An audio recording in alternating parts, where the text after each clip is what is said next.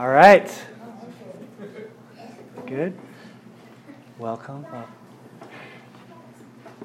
Sarah, you can, if you want, if it gets noisy, you can shut the door too if you want. If it's nice breeze, then go for it. It's not too noisy. All right. Well, let me pray, get us started. Father, we thank you for this uh, day that we've already had. We've experienced a lot, and we've gotten to worship you and just lift your name. And God, at least in word, that we have said that you are Lord, that we've said that you are the Christ, the Messiah, the Savior, the one who has come, the one who has risen from the dead, the one who has died for our sins, the one who will come again. And you are our hope, and with you we will rise because of your resurrection. I love that line, God, that your last breath was the that is, is the life that lives in us and is our hope. And we know that we will have hope. We do have hope. And I pray that you would just impart that to us. Holy Spirit, speak to us. May we see you more clearly today. In Jesus' name. Amen. All right. If there is one truth that I hope that we could just totally internalize and totally come to grips with, it would be this. One truth about the good news it would be that God looks like Jesus. That when we look at Jesus, we see what God is really like. And that any conception or perception of how God views someone, how God views a certain situation, or how God views certain lifestyles, my desire would be that we would run that through the, percept, the, the lens or the filter of Jesus and his life and his work and his way. That God looks like Jesus. God has always looked like Jesus. We've not always known this, but now we do. In uh, Hebrews 1, it says, Long ago, at many times and in many different ways, God has spoke to our fathers through the prophets. But in these last days, he has spoken to us by his Son Jesus, whom he appointed the heir of all things, through whom also he created the entire world. He is the radiance, Jesus is the radiance of the glory of God and the exact imprint of his nature. He upholds the universe by the word of his power. So when we look at Jesus, we are seeing God. And anything that is confusing about God, even in the scriptures, that needs to be run through the lens and the filter of Jesus and what we need, what we know to be true of Jesus. John uh, 1, I think I have that up there. Do I? Yes, John 1:18. This beautiful passage of, of the Word becoming flesh, of God becoming man and moving into our neighborhood, moving into our space. The end of that beautiful um, poem is this No one has ever seen God. No one has ever seen God the only God who is at the Father's side, he, Jesus, has made him known. Who makes Jesus known? Or who makes God known? The unknown God? Jesus. That word is exegesis. It's this word to explain, to draw out, to make clear, to make understandable. So Jesus makes God known. If you want to know what God is like, you look at Jesus, you look at his words, you look at his works, you look at his way, and you have the most clear revelation of who God is. So today, we are going to see how Jesus reveals God's heart for those who despise him, those who reject him, those who uh, even give God the finger. I won't tell you which finger. But the ones who give, who defy God, who reject God, who blaspheme God. And Jesus shows us how God, who, what God's heart is to sinners, rebellious sinners, and what his posture is towards those sinners. And what we find is that Jesus reveals God's heart towards a rebellious and murderous people is uh, sorrow rooted in compassion. God's response, if we look at Jesus and how he responds to the rebellious, the wicked, and those who resist him, his response is sorrow rooted in compassion. Our sin is God's sorrow when we look at Jesus. We're going to look at Matthew 23 37 through 39, and you can look that up in your Bibles if you want. There's Bibles in the back if you want, NIV, or you can read it on the screen. But here is Jesus, and here's the context. We'll read it in a minute, but the context here is this is Jesus' last time in Jerusalem. And Jerusalem is the holy city of God that's supposed to be um, this, the kind of the flagship city of God and His love and His mercy. And here, Jesus is in Jerusalem for the last time, and he's being rejected, he's being resisted, he's being pushed out. And the next time he returns to Jerusalem, it's going to be to be crucified on a cross. And so this is his last words. And right before we get to this passage, this is the very end of a really long uh, speech that Jesus is giving to the Pharisees. He's, he's speaking, the seven woes, seven warnings, and he says the Pharisees are the religious leaders, are the scribes and the Pharisees and the religious teachers, and Jesus has just given them seven woes, saying, You are headed for destruction. You are headed for um, horrific things, and you're bringing the whole nation with you. All the world is going with you because of your lies. And he's warning them and warning them and saying they are going to the pit, basically. And then it's almost as if he stops. It's almost as if he stops and he looks at the people and he looks at the faces of those that are listening to him, the crowds and the Pharisees, and he looks at their hatred and he looks at their anger and they're, they're, they're giving him dagger eyes and they're he, he looks at this and he is overwhelmed with sadness. He's overwhelmed with sorrow. He's overwhelmed with grief, and he gives this lament. He cries out in grief and in sorrow. He says, Oh, Jerusalem, oh, Jerusalem, who kills the prophets and stones those who are sent to her? You reject everyone that God sends to you with a message of hope and love and life He says, How often, how often have I wanted, have I longed to gather your children together as a mother hen gathers her chicks under her wings, and yet you were not willing? He says, Behold, your house is left to you desolate. For I say to you, from now on, you will not see me until you say, Blessed is he who comes in the name of the Lord. So Jesus cries out in just grief and sorrow in response to their hatred and their rejection of him. So he says, Jerusalem, Jerusalem. And this is, like I said, the city of Jerusalem was, be, was to be the city of peace. All throughout the Old Testament, all throughout the Hebrew scriptures, uh, the city of Jerusalem is supposed to be the sign of God's peace and his wholeness and his love. And Jerusalem is supposed to is, contains the temple of God where all nations are supposed to be welcomed and gathered to worship the name, the one true God, Yahweh. And instead, the city, instead of it being a city of peace, it's become a city of violence, a city of disunity. Instead of drawing all nations to itself, it has become a place where they push all nations away. It's become a place of religious obligation and burden. It's become a place where they pile on burdens too much for the weak and the oppressed and the poor.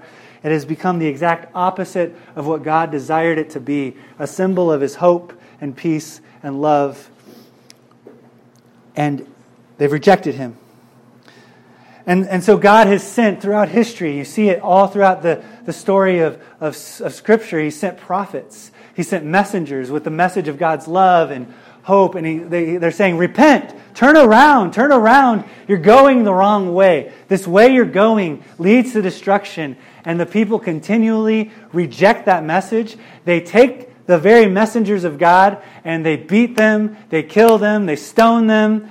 And the last one that happened is a contemporary of Jesus, John the Baptist, right, who proclaims a message of repentance, turn around, you're going the wrong way, Israel.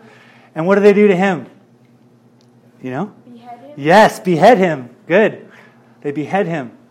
And this is a contemporary of Jesus.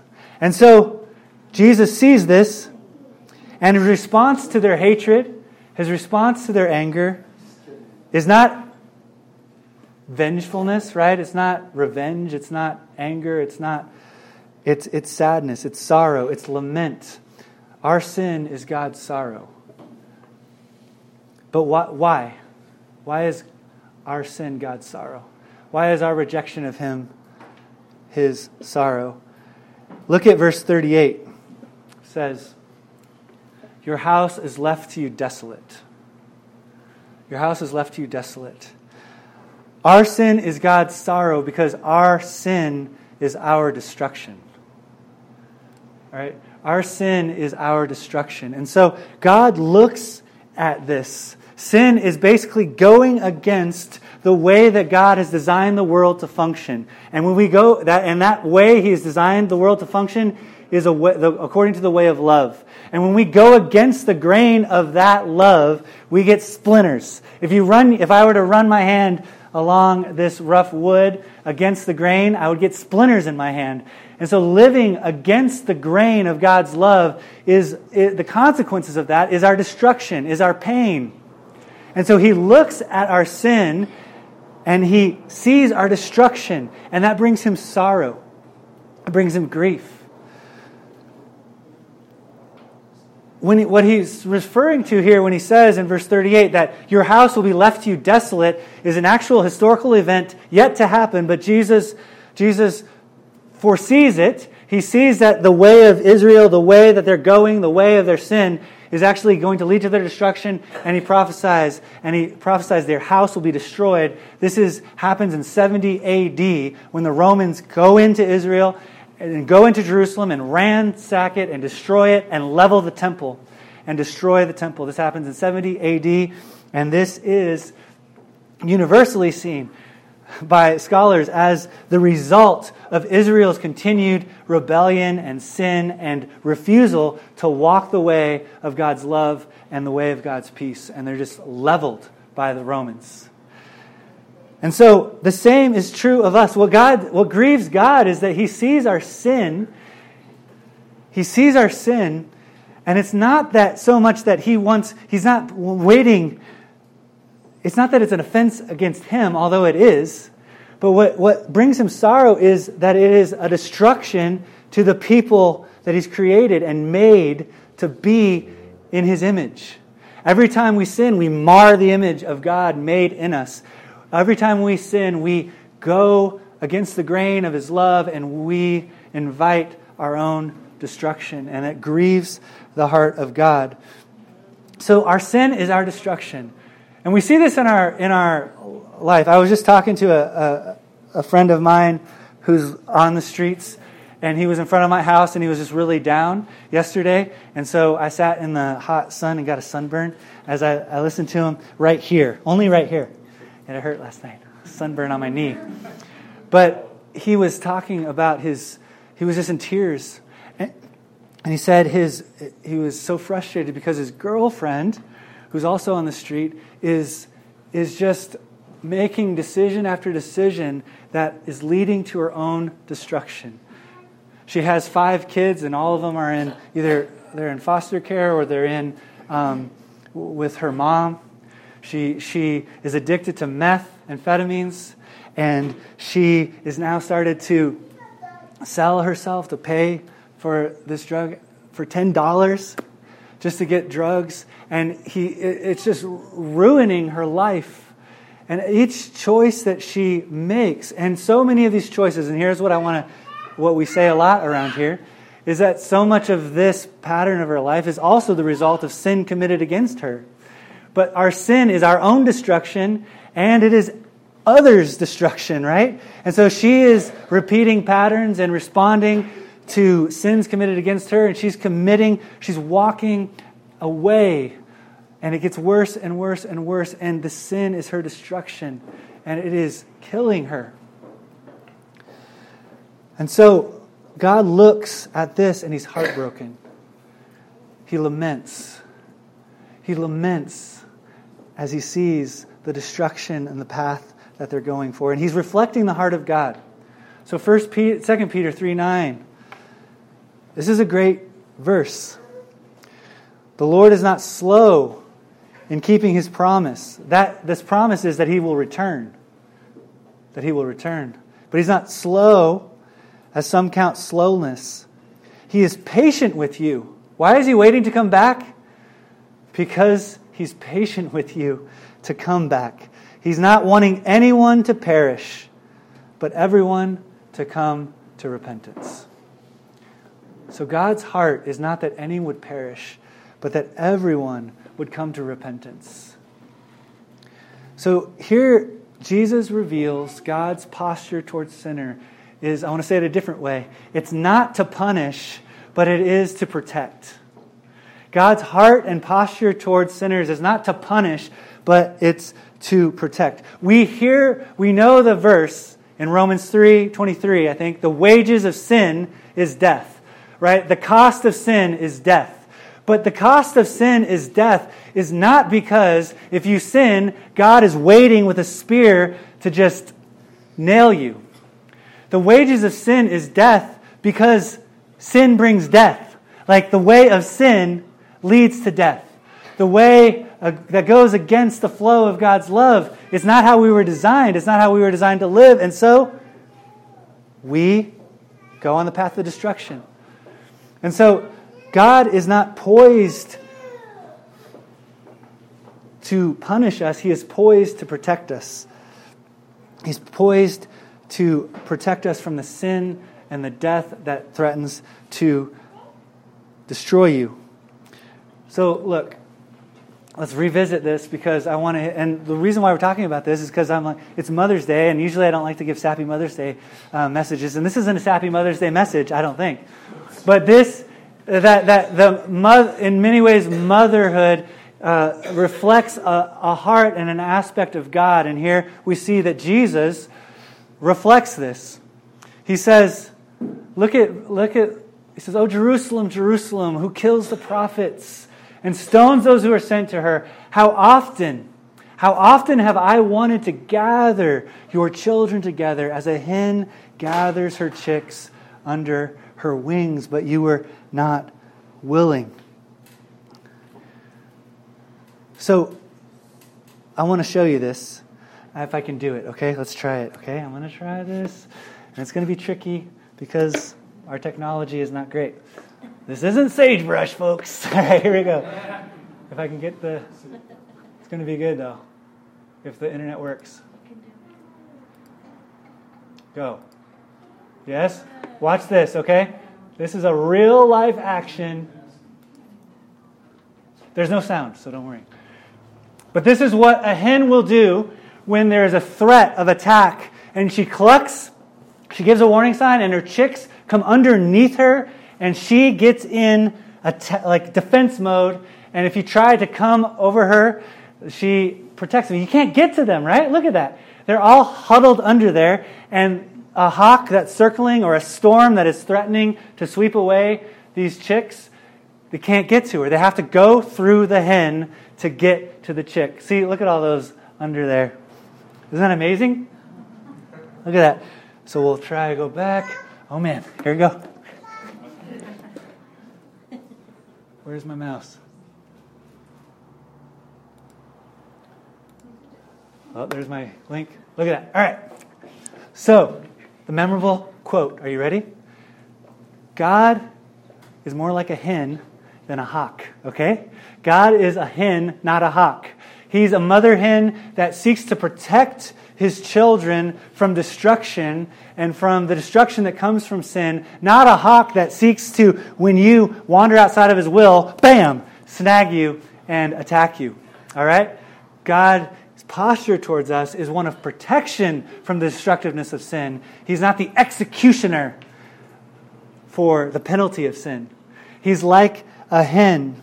His heart is revealed in Jesus, and his posture is one of protection, not of punishment. And so look at this that that when a hen senses this threat, like I said, she calls her chicks to her and they come running underneath her wings, and you're not going to get to her chicks unless you go through her. And this is exactly what Jesus does. God does in Jesus. He calls, he spreads out his wings. Allow me this? On the cross, and he calls all to come to him, come underneath the protection of my wings, and he absorbs the, the wrath and the penalty and the weight and the condemnation and the shame and the guilt of the world on himself. And he stands in the way and he stands to protect. And he calls all to come underneath his wings. And when we come underneath his wings, think of it as his way. We take faith in his way and his will and his work and his life and his death and his resurrection. But when we wander outside of that or when we refuse to come underneath that protection, we are vulnerable to the storms. We're vulnerable to the circling hawks. And he's saying, Come, come, come. Protecting, protecting, protecting. And so we see this in, in, in God's, all throughout Jesus' life, right? He's constantly calling people under his protection. But we see it so clearly on the cross, right? Father, forgive them. The very ones that are rejecting him, the very ones that are hurling insults at him, the very ones who are mocking him. He says, Father, forgive them. And he takes on the murderous rage of the world upon himself. He takes on the destruction and the desolation of sin upon himself so that all of us can come underneath the shelter of his wings. So the call of God in Jesus is to come. Come, come underneath my wings. Seek the protection. Don't wander off. Because when you wander off, that hawk, a chick is completely helpless, isn't, isn't it? Complete, I don't know of a more helpless animal than a little baby chick. It can't even stand the fluctuation of temperature, right? It, the, it needs its mother, it needs that shelter, it needs that protection, and that's what Jesus offers us. Our sin is God's sorrow. He sees the destructive path of our sin. He sees us wandering around in the chicken yard and all that threatens us, and He says, Come he desires to protect us and save us from it. So the question is there's a question with this. Are we willing? Are we willing? You notice in verse 38, it says, I longed, I long to have you come underneath my wings. I long for you to stop going the path of destruction, and yet you are not willing. You are not willing. See, God is not going to coerce you or force you under his wings. You know, he's inviting you. He's come all the way. He says, Come under my wings. But he's not going to coerce you with an invitation to which you respond. Are you going to come under his wings? And that's the question that we have for us. So, God, this is uh, John, an early follower of Jesus, said that God has given us eternal life. He's given us the shelter underneath his wings. And this life is in his Son, Jesus. He who has the Son has life. He who does not have the Son does not have life. If you are under the wings of, of, of God, you have life. You have protection. You are in the way of God. You're going with the grain of his love. If you wander outside or refuse to seek shelter underneath his wings, you do not have life. And so we have a, a decision to make. And so I have just two, I think there's two questions to be asked as we close here. The question is Do you have the Son? Have you said yes to his invitation to come underneath his wings? Have you said yes to seek shelter? And what this, what this really means, we hear this word, to, to come under, the way that we do that is to repent and to believe. These are two biblical words, repent and believe. But what repent means is that we recognize that we're little chicks in great danger of destruction. Like we're wandering around the chicken yard and we're about to get snagged by a hawk, or we're going to die because of the cold, or a storm threatens to kill us. Like we cannot make it. To repent means to have a change of mind, to have the perspective of God, to have the kingdom of God in mind, and to see the light. So To repent means, oh man, I'm an exposed little chick that needs the shelter of Jesus. And He's made that possible. He's invited me in. So to repent is to say, I need that. To believe is to actually step underneath it, to step underneath the protection and the way of Jesus, to submit yourself under His wings, and to say, I not only acknowledge that life lived on my own terms leads to destruction, I believe that life under Jesus is life. It's eternal life, it's kingdom life, it's hope, it's love, it's peace. So I'd ask have you come underneath his protection? To repent and to believe. But if you have, if you have come underneath his wings, my question would be Are you inviting and urging others in to come underneath the wings of God? To come seek shelter and security and peace? Do you have the same urgency and fervency that Jesus displayed when he saw the people rejecting God and he his heart breaks because he sees that they're exposed he sees that they are headed down the path of destruction. And we see that all around us, don't we? And we do we does our heart break for it? Do we desire to invite people in to the security and to the peace and to the shelter of God? Of his wings. And the way we do this, the way we invite, I think is we invite people to experience life under his wings. So as we eat together, as we share life in our homes together, as we gather together on a Sunday afternoon, as you open your doors and open your tables and open your hands in service, each time you do that, you're inviting someone to experience life underneath the shelter of God's wings. This is what it looks like for the family of God to be underneath the, the security and the protection of Jesus. This is what life feels like. This is the security and the peace and the unity that we can have, all huddled underneath the wings of Jesus, on mission with Jesus. And so every time we invite someone, they get a taste of that, they get an experience of that. But it's not only enough to give someone the experience of that, we also have to give some explanation to it. We have to, in our deeds, provide experience of the life and the life of God, we also need to use our words and explain what they've experienced. Like, wow, that's a really unique thing you guys have going. That's a, man, that's the first time I've been invited to anyone's home and sat around the table like that. Wow, there's lots of diversity there. There's, there seems to be a peace there. And we can be like, yeah, it's pretty cool, huh? Or we can say, you know where that peace comes from? It comes from Jesus. It comes from the fact that we know that Jesus has, has, has lived the life we couldn't live and died the death that should have been ours and, and, and gives us victory over the enemy that we couldn't defeat. And, and we have security because we're under the wings of, of, of, of Jesus, of God. And so we bring explanation as well as experience as we're led by the Holy Spirit.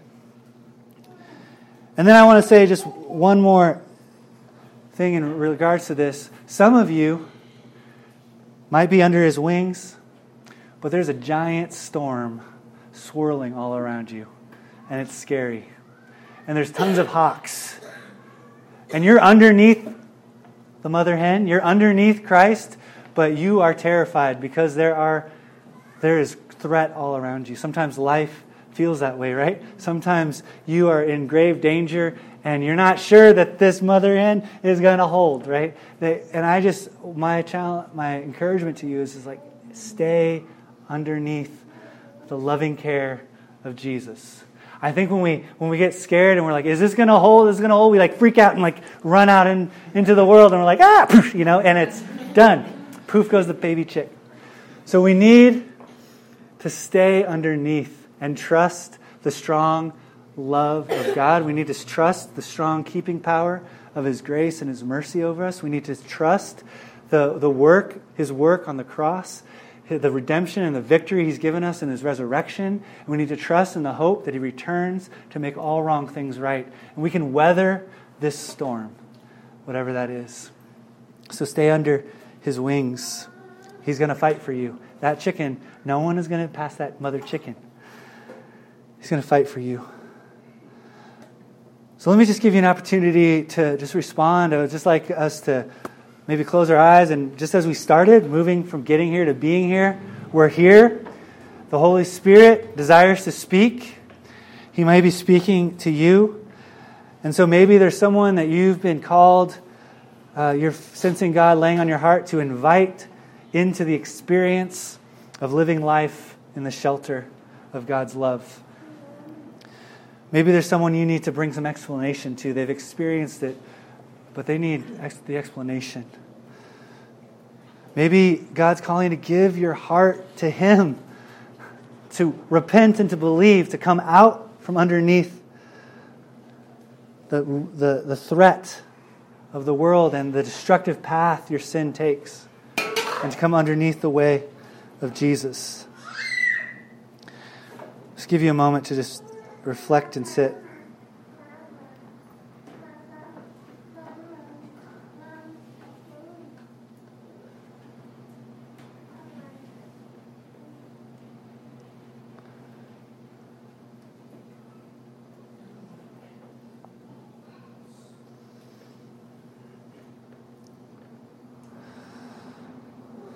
Lord Jesus, it's in your it's in your loving arms that we take refuge, that we seek shelter. God, we want to repent and turn from doing things our own way and going our own path and and and just running from you, God, and we want to come and accept that invitation to come underneath your wings. I pray that we would. Thank you that your posture towards us is protection. Thank you that our sin brings you sorrow, and your sorrow leads you to action.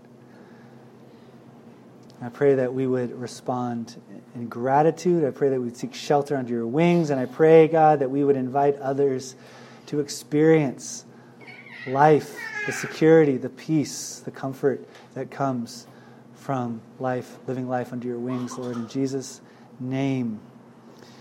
We also pray for this food that we're about to eat. Thank you for it.